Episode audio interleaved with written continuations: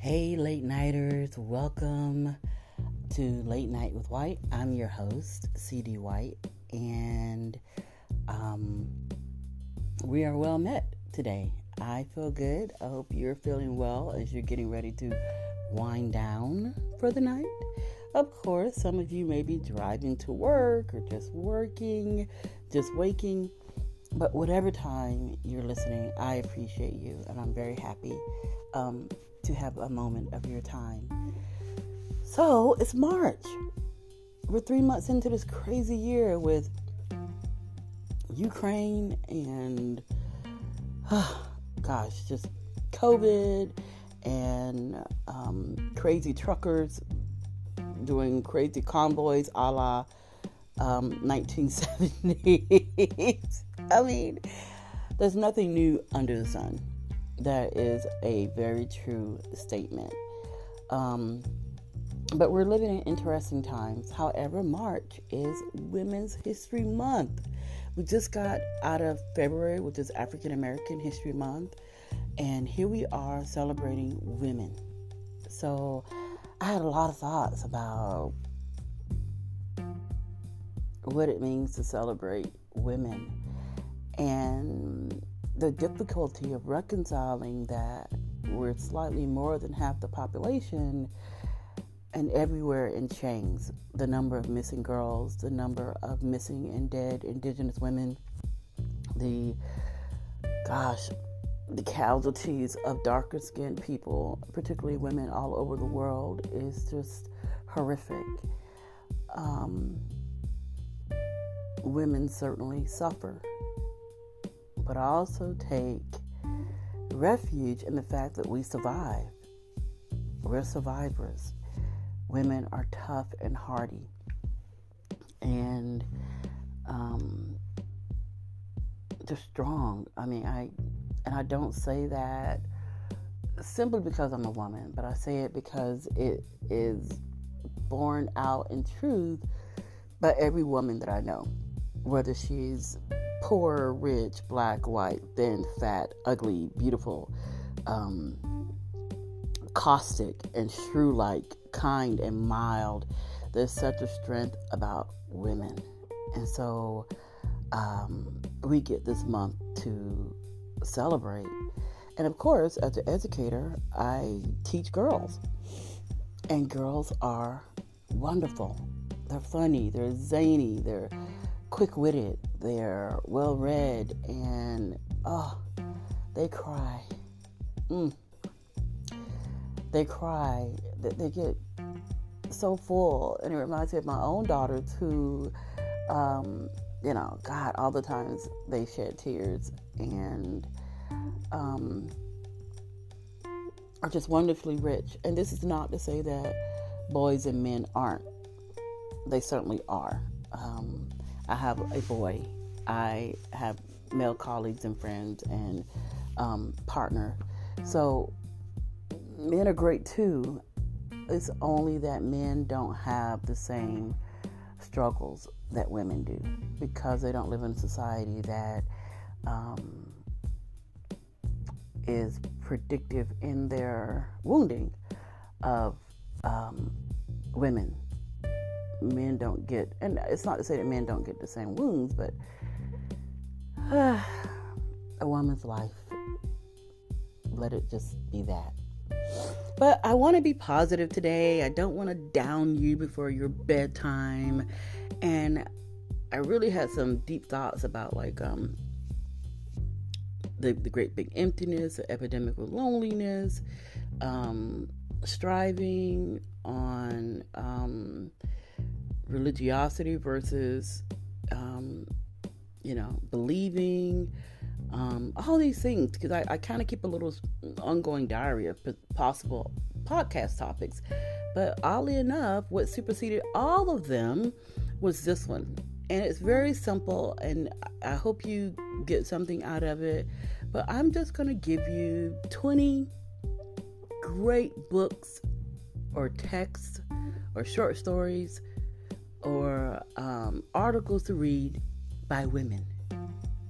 You guys are late nighters, so I know you read. Reading is why you're up late. reading is why you're not shutting down. So I just want to share with you. And I did number these, but by no means is it a hierarchy or um, a value system because, you know, we each have our own thing. I just had to put a number to it so I could keep a flow, but do not take it as, um, you know, a top top list, one that you should um, parse by by the way that I am that I'm giving it to you. And by no means is it exhaustive. It's just something that um, I came up with with books that I've actually read, texts that I've actually loved and enjoyed by women. So um, use your Google, use your friendly librarian, use your Barnes and Nobles, however you get your text. Go go maybe just one up to 20 someone you haven't read, of course, and have a new adventure because that's what these books are. So, without further ado, I'm going to get started. Of course, it's 20 books, so I'm not going to be able to give you an exhaustive, um, you know, breakdown or summary of every book. But I want to start with My Heart, Toni Morrison. You guys know I love Toni Morrison. And to me, she is a penultimate. Yes, she's first on my list, but only because she's so large in my own thinking and imagination, right?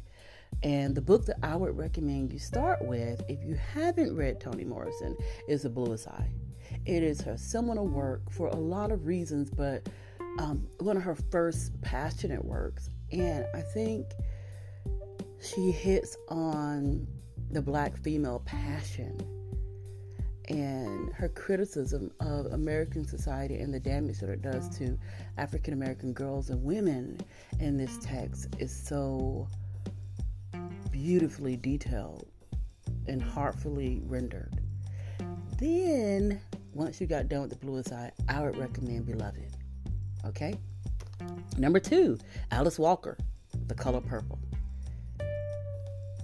I can't think of a book that in my teenage years impressed me more because I didn't read Toni Morrison until probably like mm, maybe a senior in high school and then again in college for English classes.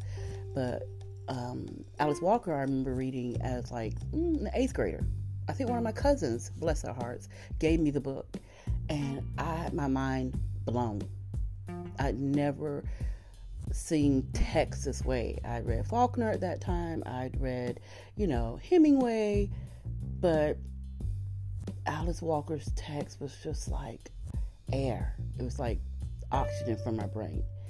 Um, so yeah, start with Alice Walker, The Color Purple, and then uh, if I had to recommend a, recommend a second, I would say Possessing the Secret of Joy. Three, Zora Neale Hurston. Their eyes were watching God this book is a forebearer of Toni Morrison, of Alice Walker, any modern writer, black female writer, any modern writer, period, leans heavily on Zora Neale Hurston. I'm so thankful to Alice Walker that she brought her back to us in a real and meaningful way. But their eyes were watching God.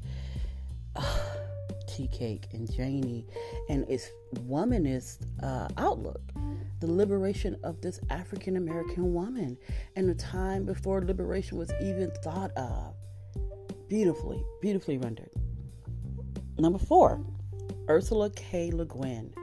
If you like sci fi, and you know, I'm an Asimov girl, I'm a Bradbury, I'm a Stephen King, I'm a, you know, W.E. Du Bois and his first, you know, The Comet um, all you know, Countee Cullen, all those old old texts and the newer texts. But Ursula K. Le Guin occupies a space that is so rarefied. And I would recommend you read The Left Hand of Darkness.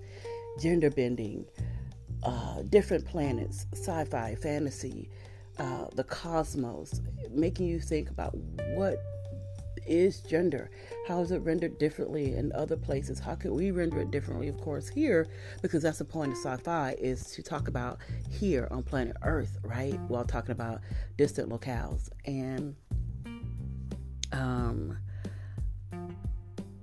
to get your feet wet with Ursula K. Le Guin in sci-fi is beautiful. It's it's a great swim. Five, piggybacking on Le Guin, is Octavia Butler. And all of her books are good. Um, I would start with The Parable of the Talents. I think it's a palatable read. The science, the science fiction in it is um, really digestible because everything else in it is mind blowing. Like her her treatment of race and sex and gender and nationality and creed and color and being and presence and alien versus human and whoo, all that stuff. Octavia is a powerhouse. She takes no prisoners. She's um, a craft woman when it comes to her writing. Number six, uh, Sandra Cisneros, House on Mango Street. Um, coming of age story, beautifully written, um, Hispanic in its tradition, um, or Latinx as we would call it now, perhaps. But uh, one of the books that's on the you know recommended book list for, for young girls and, and young kids, and rightfully so. And I think she's um, deservedly there not everyone who's on who's in the canon is there by deservings, but she is, and it's a good read, and it's a feel good read. Number seven, N.K. Jemisin's The Hundred Thousand Kingdoms. If you like sci-fi, you like your fantasy, and N.K. You know, Jemisin is a relatively you know modern, new writer. She's young, she's fresh, she's got lots of ideas about climate and gender and blackness and womanness and you know um, loyalties to states and you know world loyalty she's just um, in the vein of butler doing some very serious work with very crafty writing and that's what i like about i guess her and butler is that they're writing about things that are so weighty but as you're reading it the weight's not there. The weight comes on when you close the book, so to speak. Number eight, Nella Larsen passing. I love this short text. And I'm not sure if it's a tragedy, but it's commentary on blackness and, of course, womanness and American society is still being dealt with today. The idea of passing, right? Of um, if you're light enough, crossing into the white world because that's what real humanity is. You're not living a bleak existence as an African American, a person of color, but the loss of your identity. And, you know, even to pass and be jokingly called nig, um, bears a lot of thought on the culture of that time and now. And then when you think about ways that African Americans still pass, maybe not in a color code sense, but enough money, enough you know locale, enough education, um, and then what's the cost of that passing? Is there ever a good passing? So Nella Larsen and then number nine, I have to recommend Ida B. Wells. Yes, she's a civil rights icon, um, a grocery store owner, a proponent of arming African Americans against white um, aggression and violence, but a journalist. Ida was a journalist, and her writings, I mean, you can find PDFs of them now, you can go online, was um, direct, hard hitting, and took no prisoners. Like she wrote about, um, you know, lynching and um, she did her own investigation. So she would, you know, someone would be lynched, and she'd go, you know, get the facts and find out that no crime had been committed. But while they were lynching this African American, you know, an eight year old black girl had been raped into oblivion and the known assailant walked around free because he was white. And so Ida brought these things to bear, and um, it's bone chilling to read her work.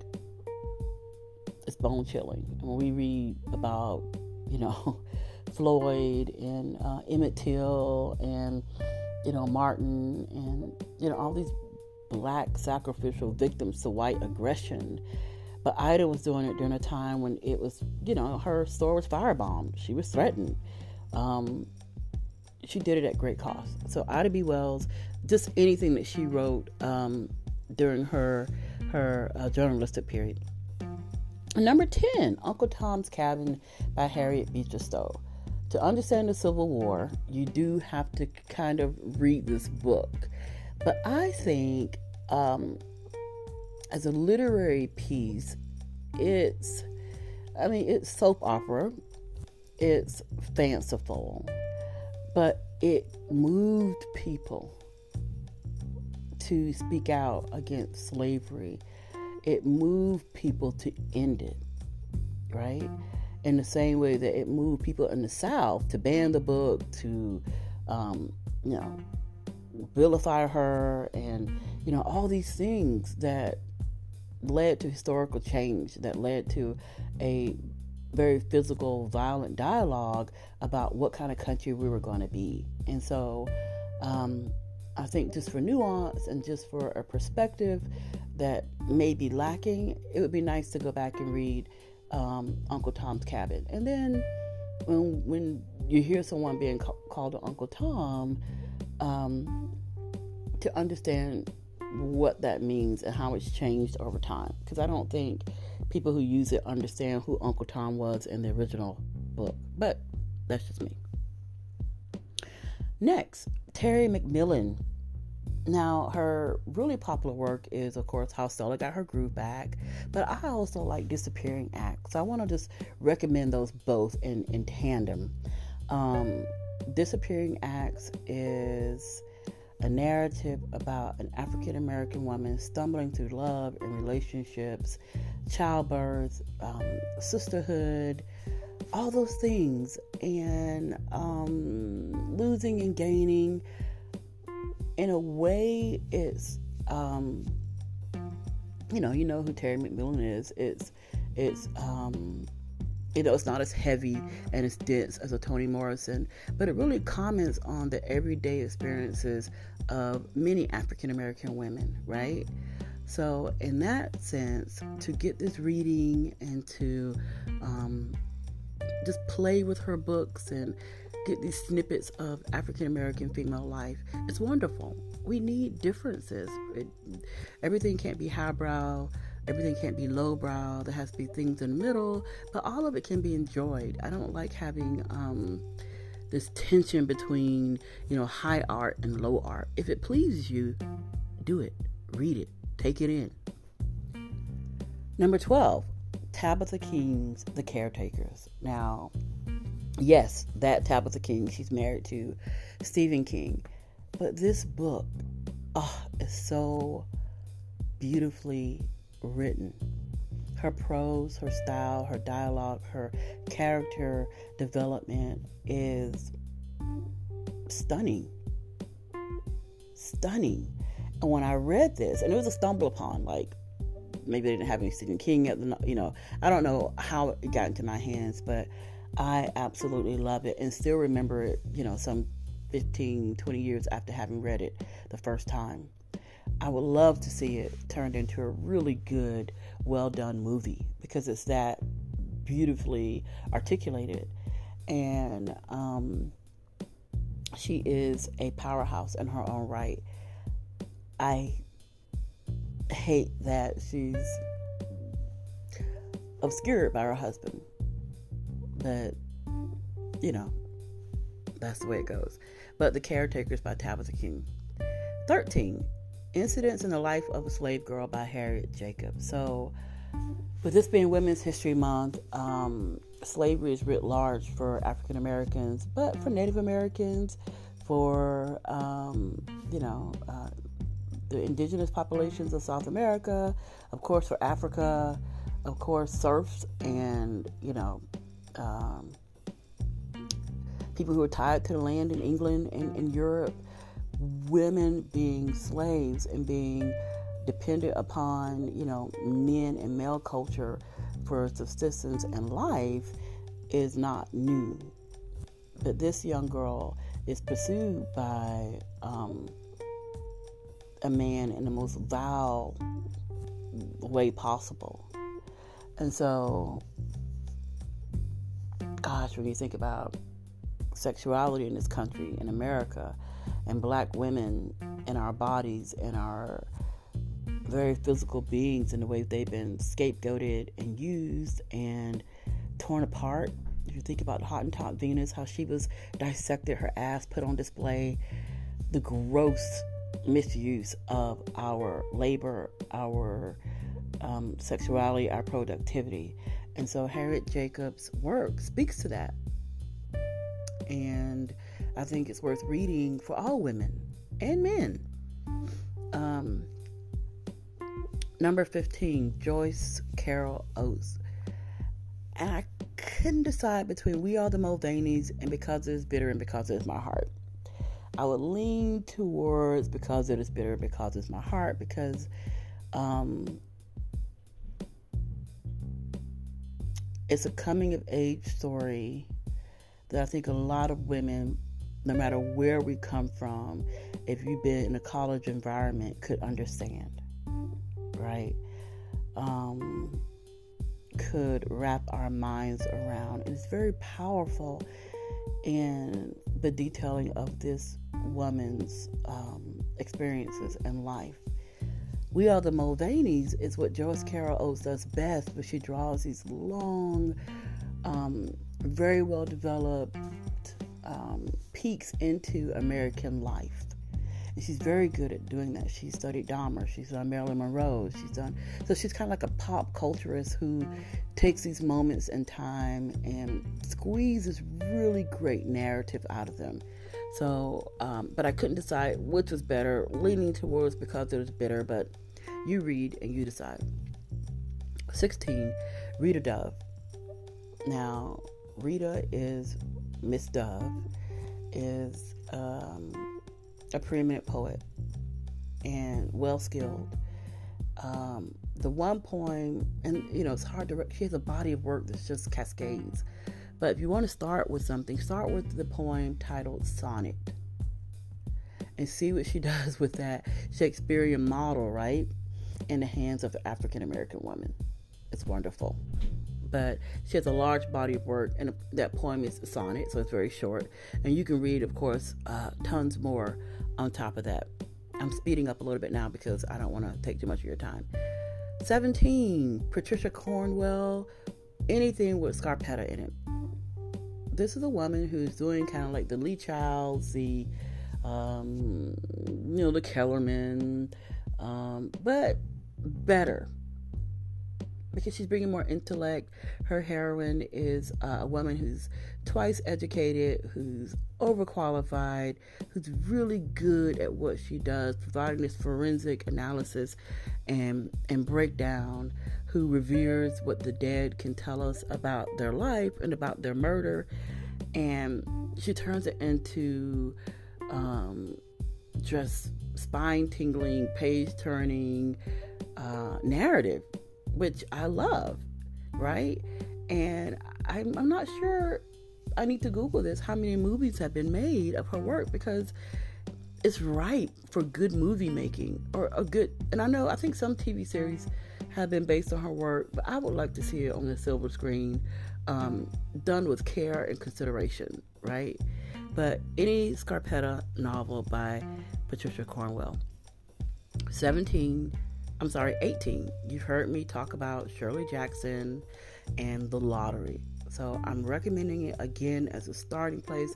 She has full length novels, but I think the lottery gives you a great taste of that Southern Gothic and of the reach that Shirley Jackson um, had and her craftsmanship. her craftsmanship and the simple, maybe three or four page story, um, depending on how what format you get it in. Um, that's just wonderful.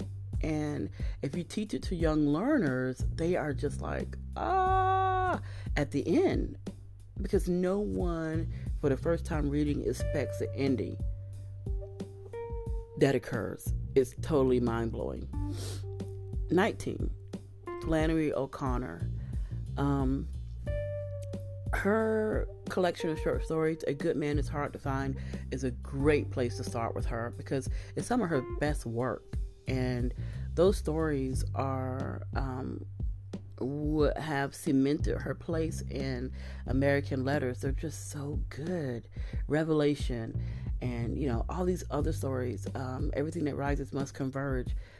She is, um, and I don't know if she intended to be, but she is a voice for the discontented, broken America, particularly of the South, but America in general that is trying to come to terms with its own evil, but not quite making it. Not quite making it. And then, um, last on my list, I think everyone on my list has been American, but last is English author Virginia Woolf.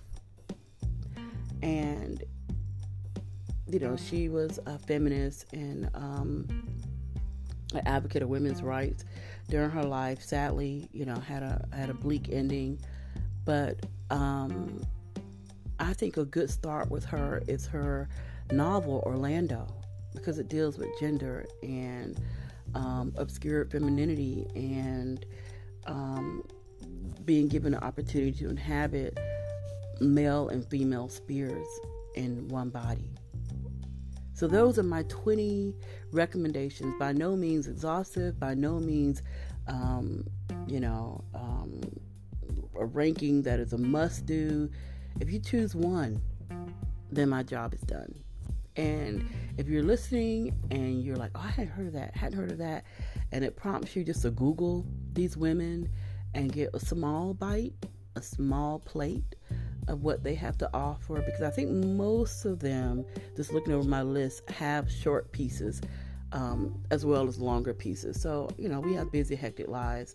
A short story may be a very small investment as opposed to going and buying a novel um, or a series of novels and work. So, happy Women's History Month. This is a little bit longer podcast than I intended, but I hope that it lays you down and you get something out of it and that your reading life is enriched. And I'd really love to hear from you if you've read everything on my list, because there's some people out there I know who have.